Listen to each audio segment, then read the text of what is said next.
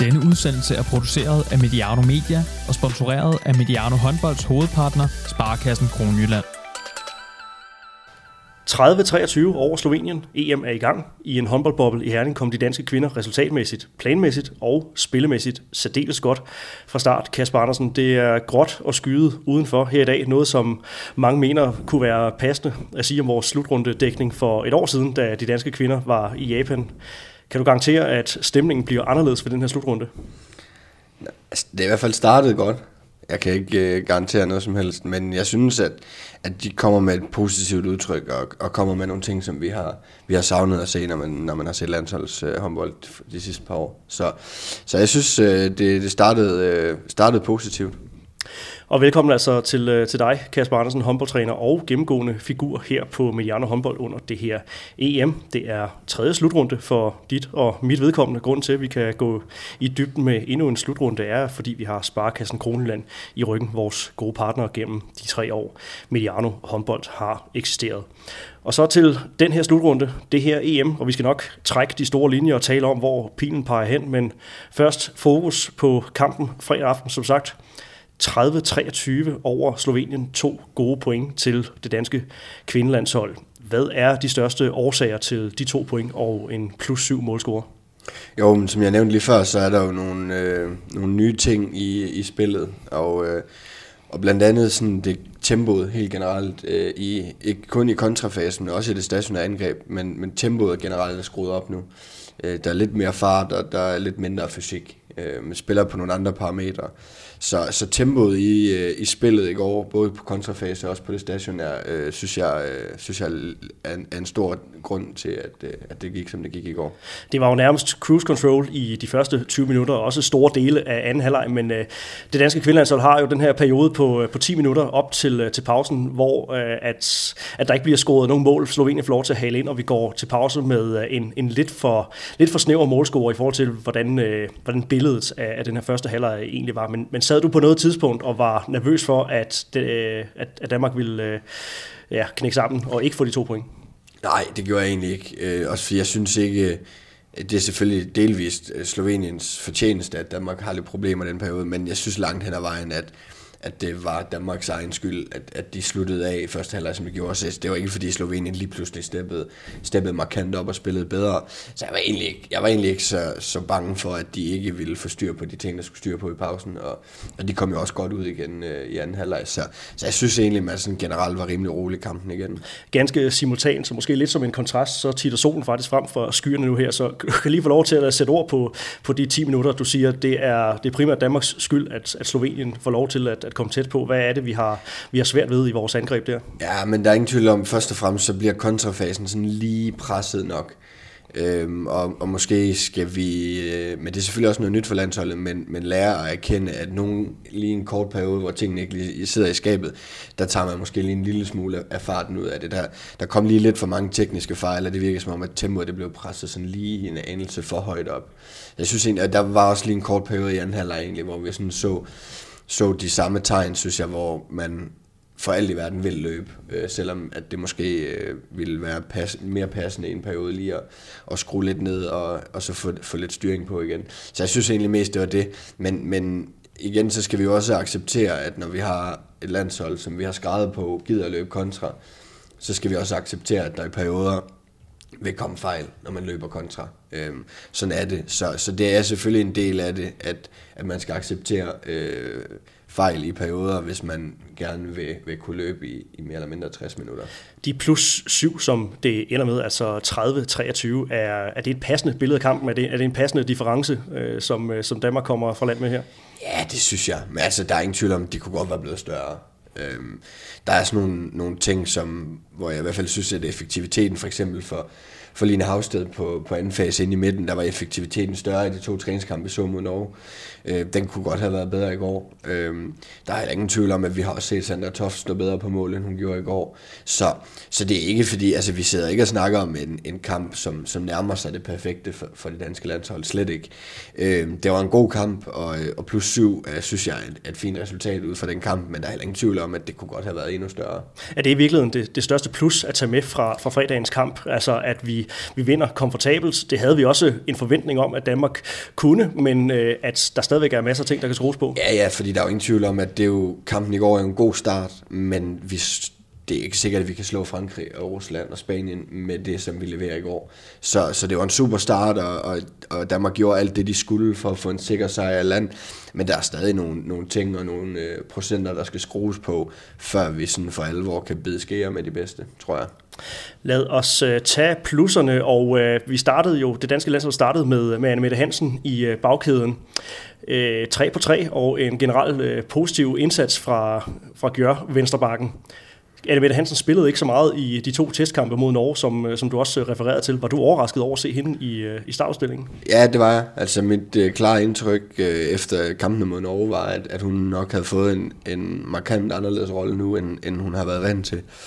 Øhm, så, Hvilket så, vi også har, har i talsæt ja, i optagterne. Ja, ja så, så det egentlig overrasker mig lidt, at, at man spiller så meget uden, øh, uden Anne Mette Hansen træningskampene når man ikke har ret meget tid og ret mange kampe og, og, øhm, og, og træne i, og så starter med hende i den første kamp. Men altså, som du lige ramte op nu, så har hun rigtig, rigtig gode tal, og synes, det er en fornøjelse for en gang skyld at se en, en effektiv øh, Annemette Hansen, og en Annemette Hansen uden øh, fejl.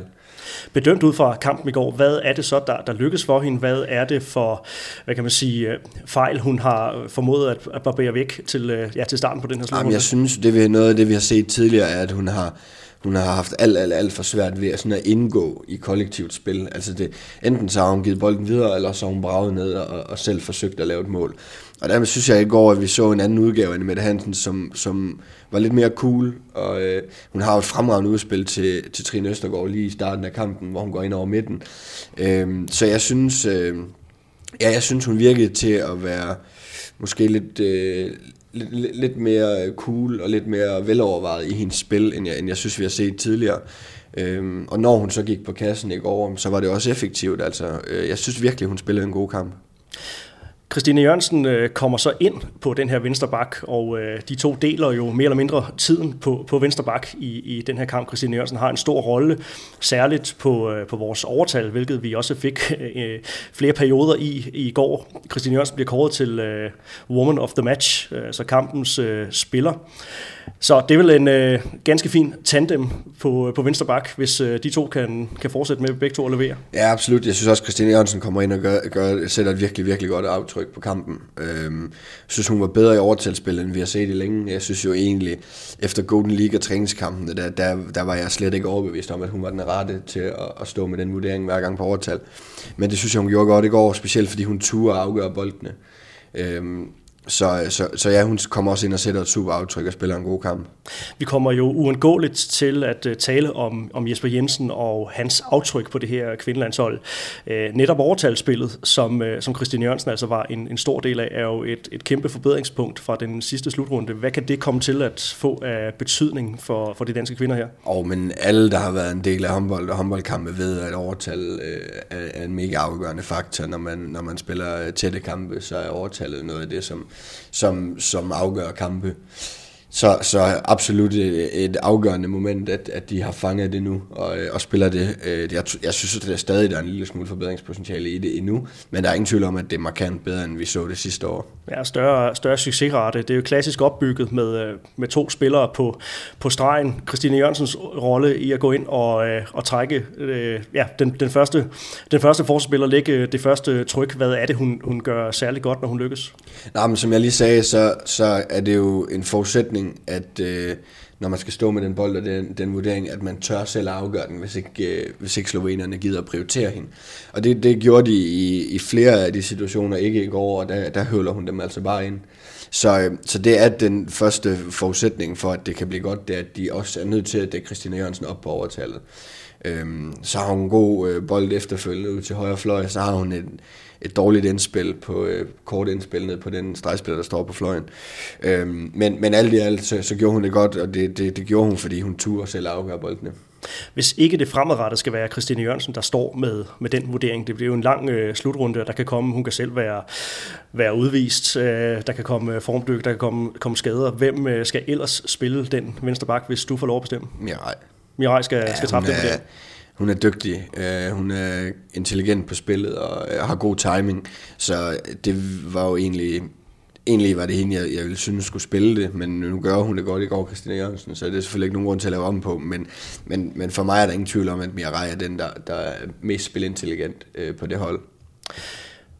Defensiven så også ganske pænt ud, og, og de danske kvinder holder altså øh, storskytten øh, Anna Gros nede på tre scoringer, alle tre i, øh, i første halvleg. Hvad er det, det danske forsvar for, for løst så godt i, i den zone?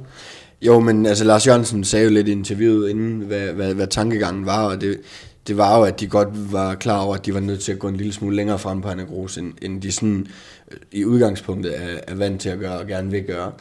Øhm, og det, det, det gjorde de med, med stor succes i går. Øh, kom langt op og tog imod hende. Og bliver kun på nogle få øh, situationer øh, trykket en lille smule flat på noget krydsspil, hvor hun, hvor hun er god til at afgøre boldene på første skridt. Øhm, og så, så når man går længere frem, så er man også nødt til at skubbe mere ind på de andre, og de står meget kompakt, der man kan åbne en lille smule i hjørnerne, og det lød egentlig på Sander Toft efter kampen, som om at de ville gerne have åbnet endnu mere i hjørnerne og skubbet endnu mere indad. Øhm, så, så de stod med, de havde god højde på hende, øh, og, og stod godt kompakt, så, øh, så det gjorde de med stor succes.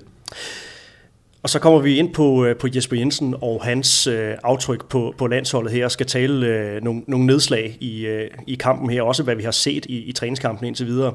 Allerførst, øh, Kasper, meget få samlinger et år med, øh, med coronavirus. Øh, ja, meget få dage et eller andet sted, som, som Jesper Jensen har haft med, med det her landshold.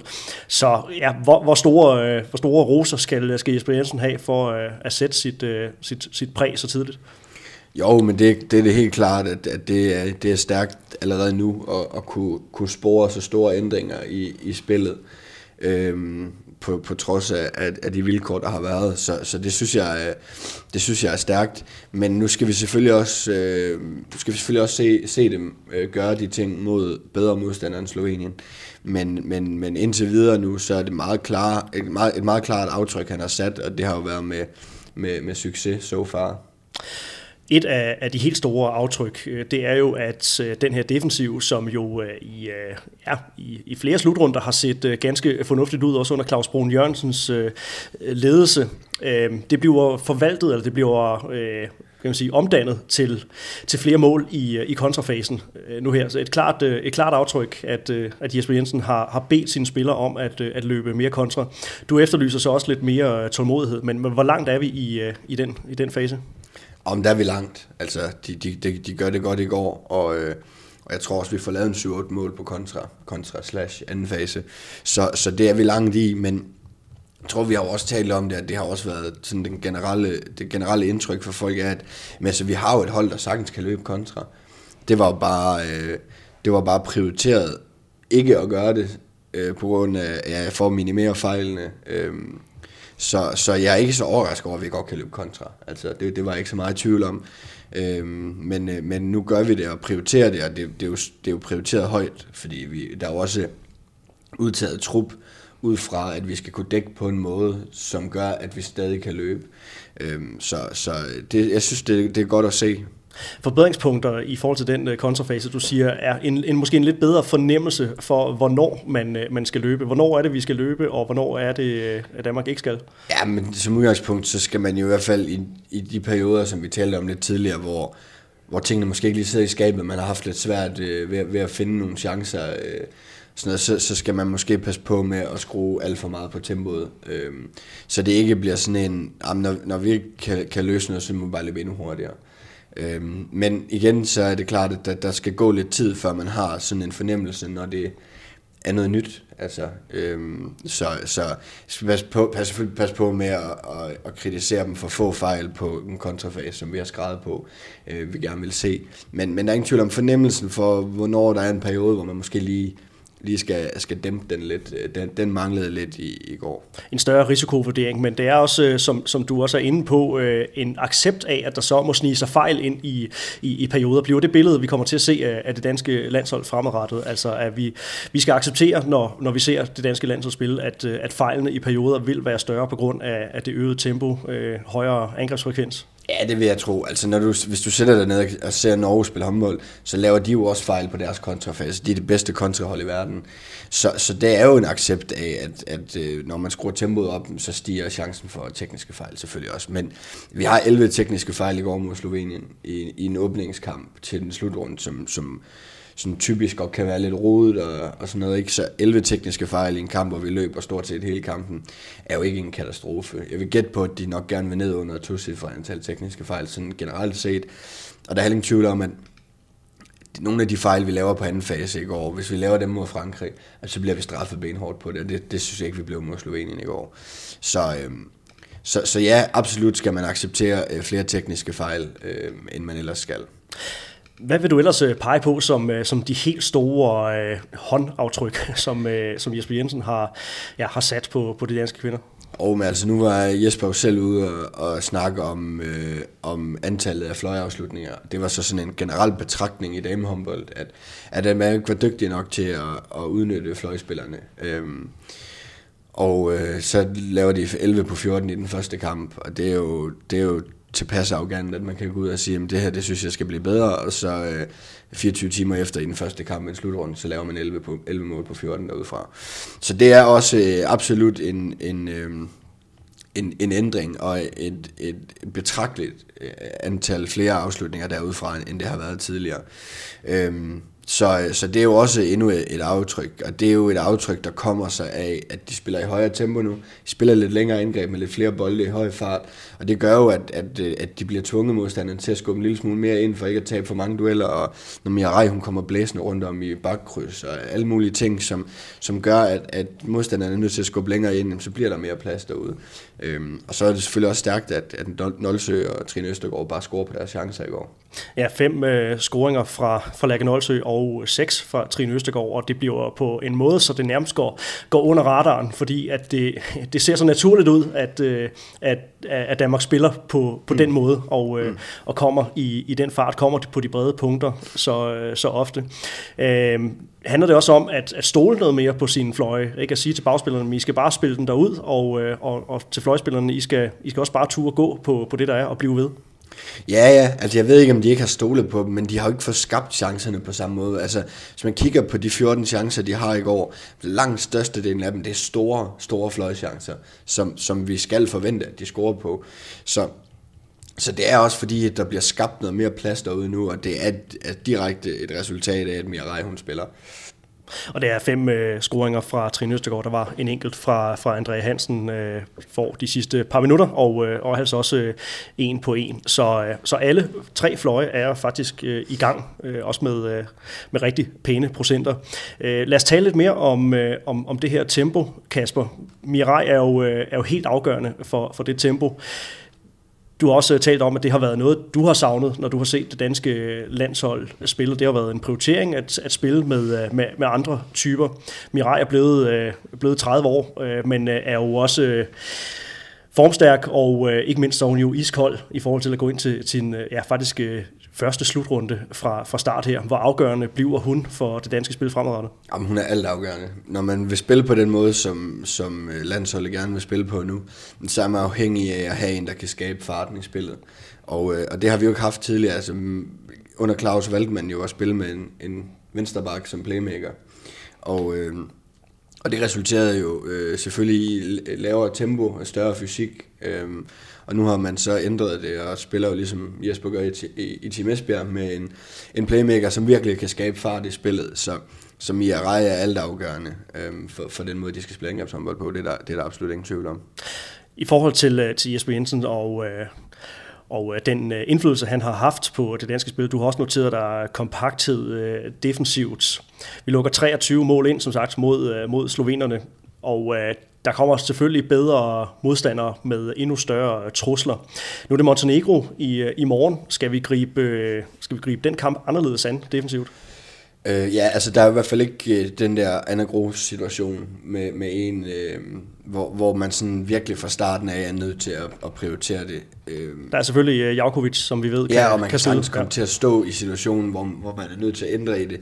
Men jeg tror ikke på, at de har en aftale fra starten af, om at de skal endnu længere frem på hende, end de er vant til at gøre.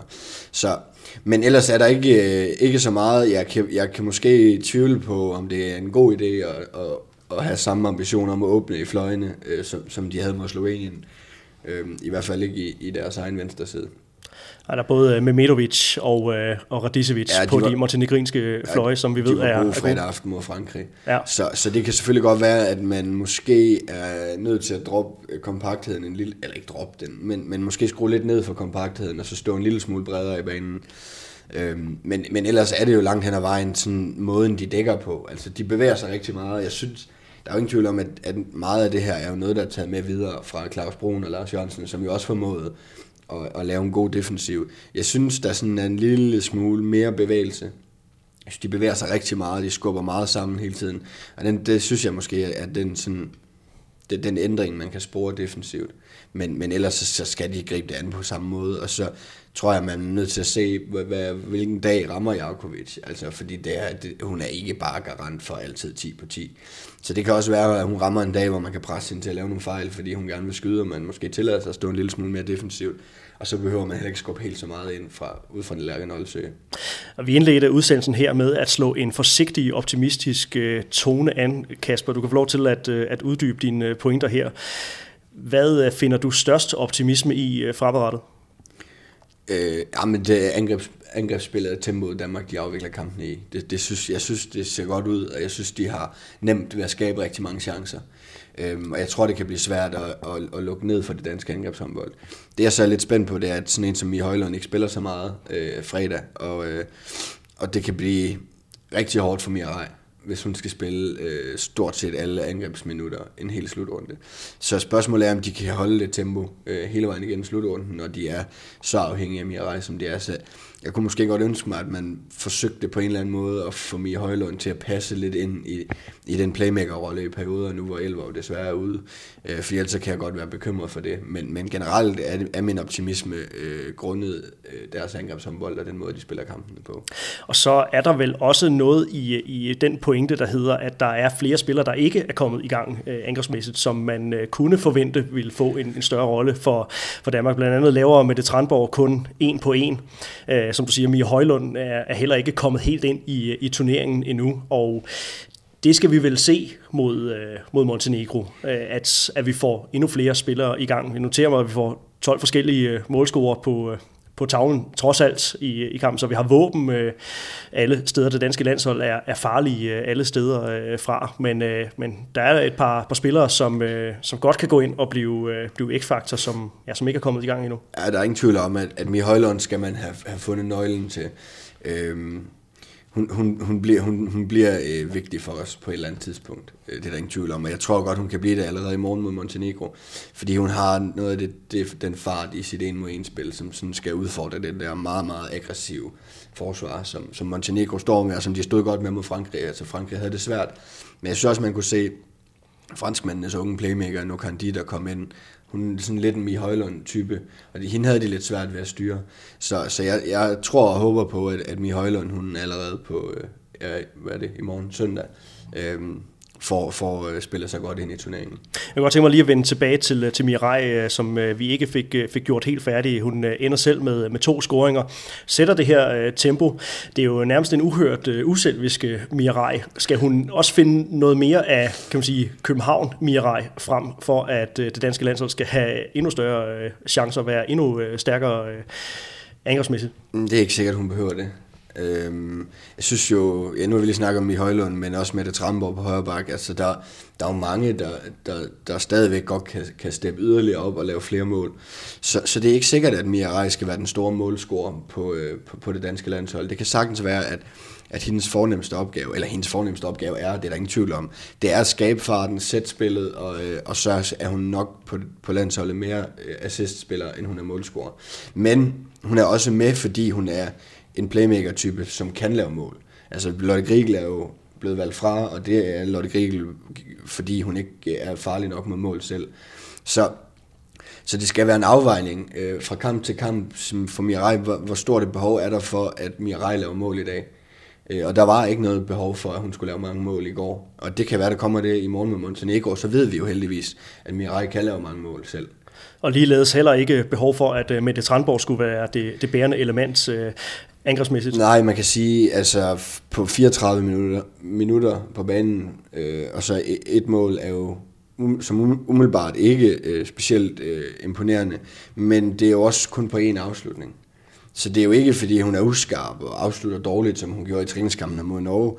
Det er jo bare, fordi der ikke har været behov for det. Altså, der er ikke nogen grund til, at hun skal skyde otte gange, hvis de andre kan lave 30 mål. Og slovenerne var også godt øh, opmærksom på at få støt ja, ja. på hende, ligesom vi var på, på Anna Gros. Så, så der er jo ingen tvivl om, at, at med, med dem, der laver mange mål og gør det godt i går, jamen det kan være, at øh, Montenegro har mere fokus på dem i morgen, og så mindre fokus på Mette Tramborg.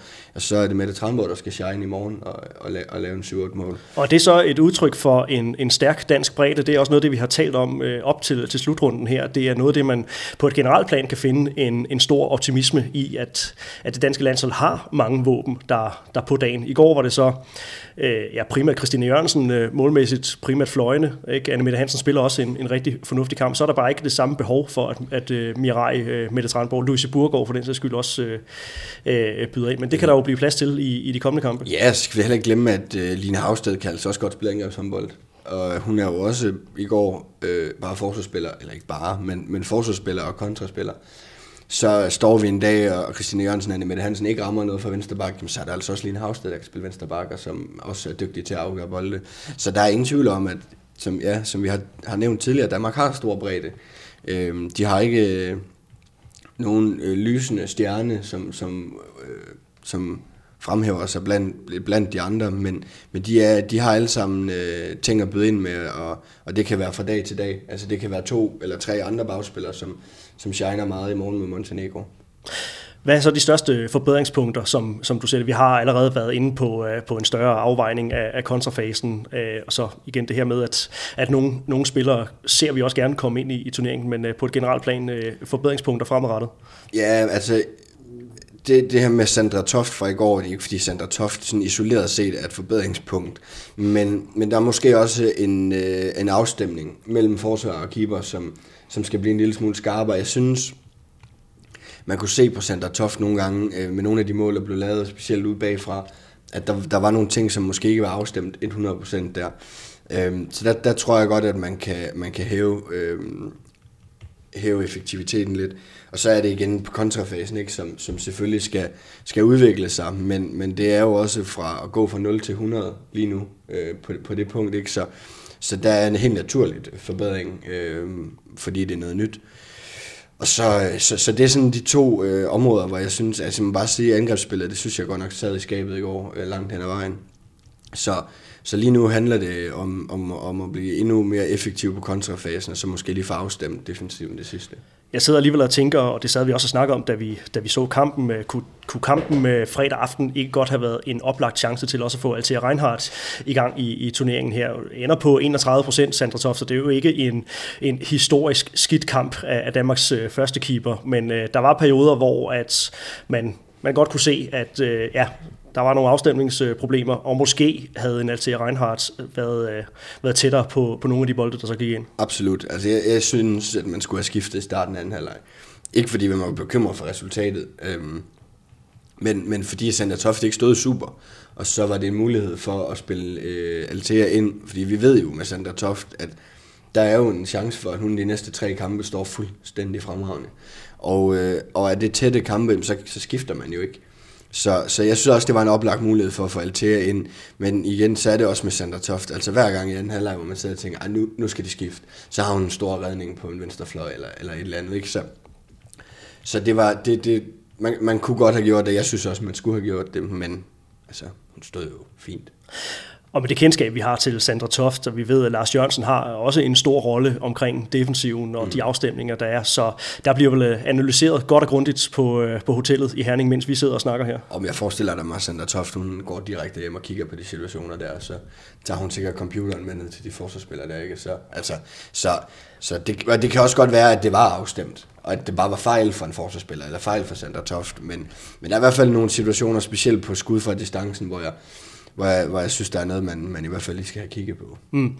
Selvom vi sidder og, og ramser flere spillere op, som øh, ikke er kommet 100% ind i øh, turneringen, og alle kan selvfølgelig heller ikke lave 8 mål hver eneste gang, bare sådan lige for at, at få skåret den del ud i, øh, i pap, Kasper. Altså, hvor stor betydning har det, at, at så mange spillere kommer positivt ind i, i turneringen med den, med den første kamp her? Jamen, det kommer til at have en stor betydning. Altså, også fordi, at når, den måde, som Danmark gerne vil spille på med at løbe meget og spille et højt tempo, det sætter jo yderligere krav til sådan det fysiske. Altså vi skal bruge bredden. Vi skal, altså hvis vi, hvis vi vil kunne blive ved med at løbe så meget og spille så højt et tempo, og stadigvæk dække med stor fysik og bevægelse, så kan du ikke gøre det med ni mand en hel slutrunde.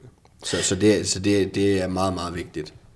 Når vi snakker optimisme fremadrettet, så handler det jo om, at vi har kampe mod Montenegro, der er en kamp mod Frankrig, og så venter der øh, bank under bordet en mellemrunde, hvor, øh, hvor Spanien, Rusland og øh, Sverige formentlig venter. Jeg tænker ikke, at øh, vi skal regne Tjekkiet, men øh, lad os se, hvordan øh, de næste kampe øh, udvikler sig her. Øh, ja, hvad har du, øh, hvad har du set fra, fra vores modstandere, ikke bare i puljen her, men også potentielle øh, mellemrunde her, det generelle niveau og, øh, og Danmarks øh, placering i den kontekst? Og jeg må sige, at Danmark er fuldstændig som forventet et markant bedre hold end Sverige. Altså det er jeg ikke i tvivl om, og det, det, det skal også være to point, når vi, når vi rammer dem i mellemrunden. Øhm, så må jeg sige, at, øh, at jeg var noget skuffet over, over det spanske landshold øh, torsdag aften mod Rusland. Det var en lille smule rodet, og i anden halvleg, der, der var de helt, øh, helt væk fra vinduet. Øh, russerne synes jeg, øh, at de gør det godt. Altså, de kører jo også Spanien midt over. Øhm, men jeg vil sige, at jeg tror, at russerne kan blive udfordret i, i topkampe uden Vyakaleva. Øhm, jeg tror, at de kan få svært ved at lave mange mål mod Danmark. Jeg tror, Danmark står godt defensivt til Rusland. Øhm, og kommer til at tage fint imod den fysik, der kommer derfra.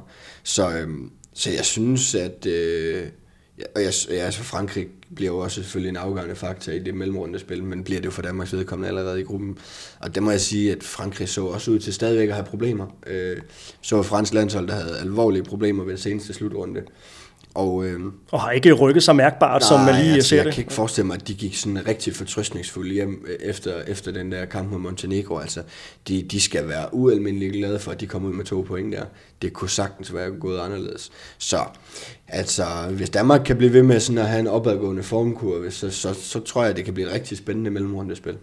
Lad os fokusere på Montenegro, som altså er, øh, er søndag aften Danmarks næste opgave, og altså rimelig afgørende for, for det videre øh, spil her. Ja, hvor afgørende bliver to point søndag aften til at starte på? Jamen, de er alt afgørende, fordi jeg tror, Montenegro kommer med over. Jeg vil sige, at, at de to point, man kan få med Montenegro, dem har man jo med over i mellemrunden.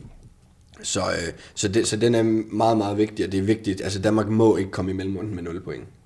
Så, så den, er, øh, ja, den er, kan jo være skældsættende.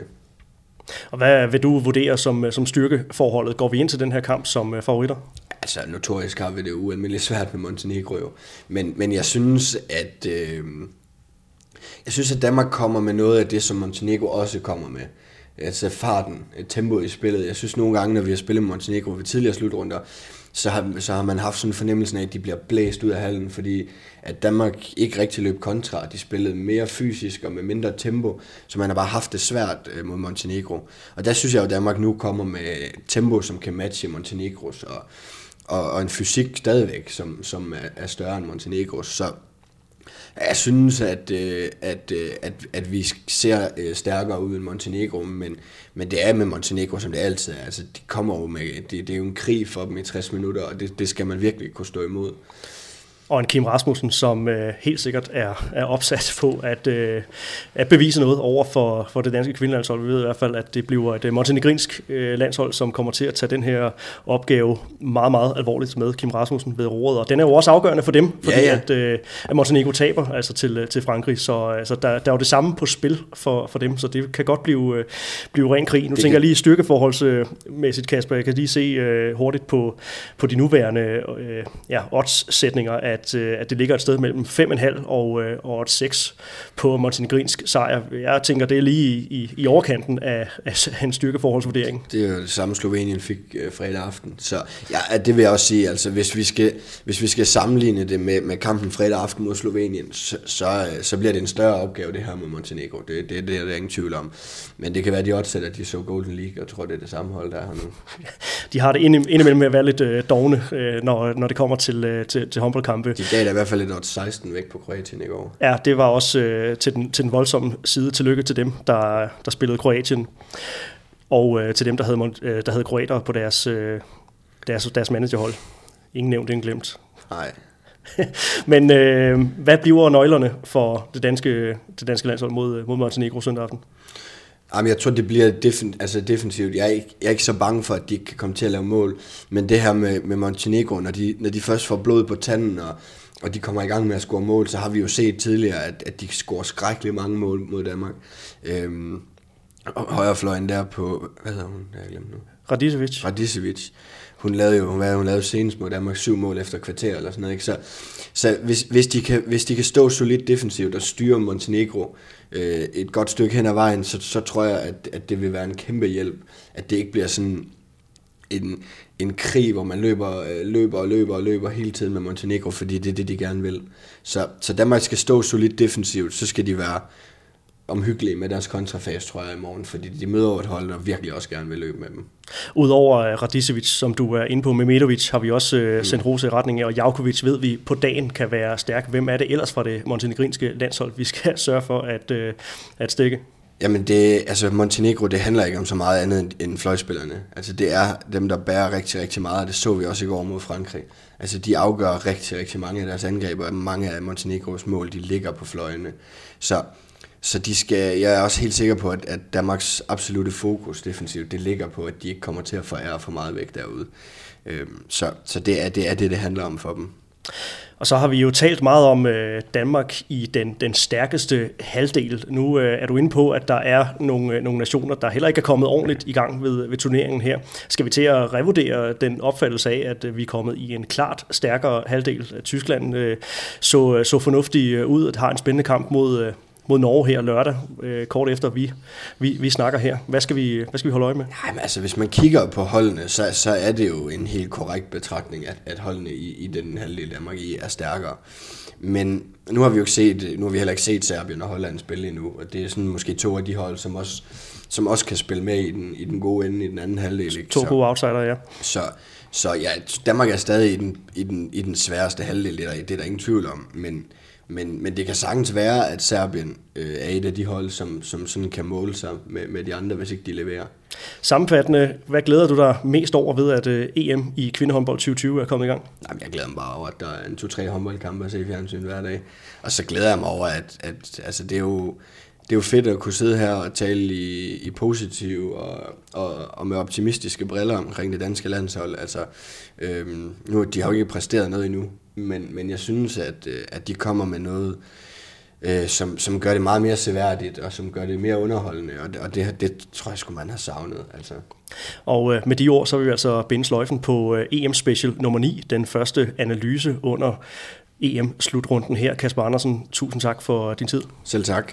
Og med de ord, så siger Johan Strange tak for nu. Tusind tak til Sparkassen Kroneland. Vi er klar med en ny analyse, når Danmark har spillet mod Montenegro. Vi høres ved. Tak fordi du lyttede til en podcast af Mediano Håndbold. Hvis du kunne lide udsendelsen, så husk at abonnere på Mediano Håndbold, der hvor du hører podcasts. Så får du den seneste udsendelse serveret direkte til dig. Du må gerne fortælle dine venner om os, og husk at følge os på Facebook, Twitter og Instagram. Milliard håndbold kan lade sig gøre, takket være Sparkassen Kronjylland. Vi har gået hånd i hånd siden foråret 2018, og de er med os hele 2020.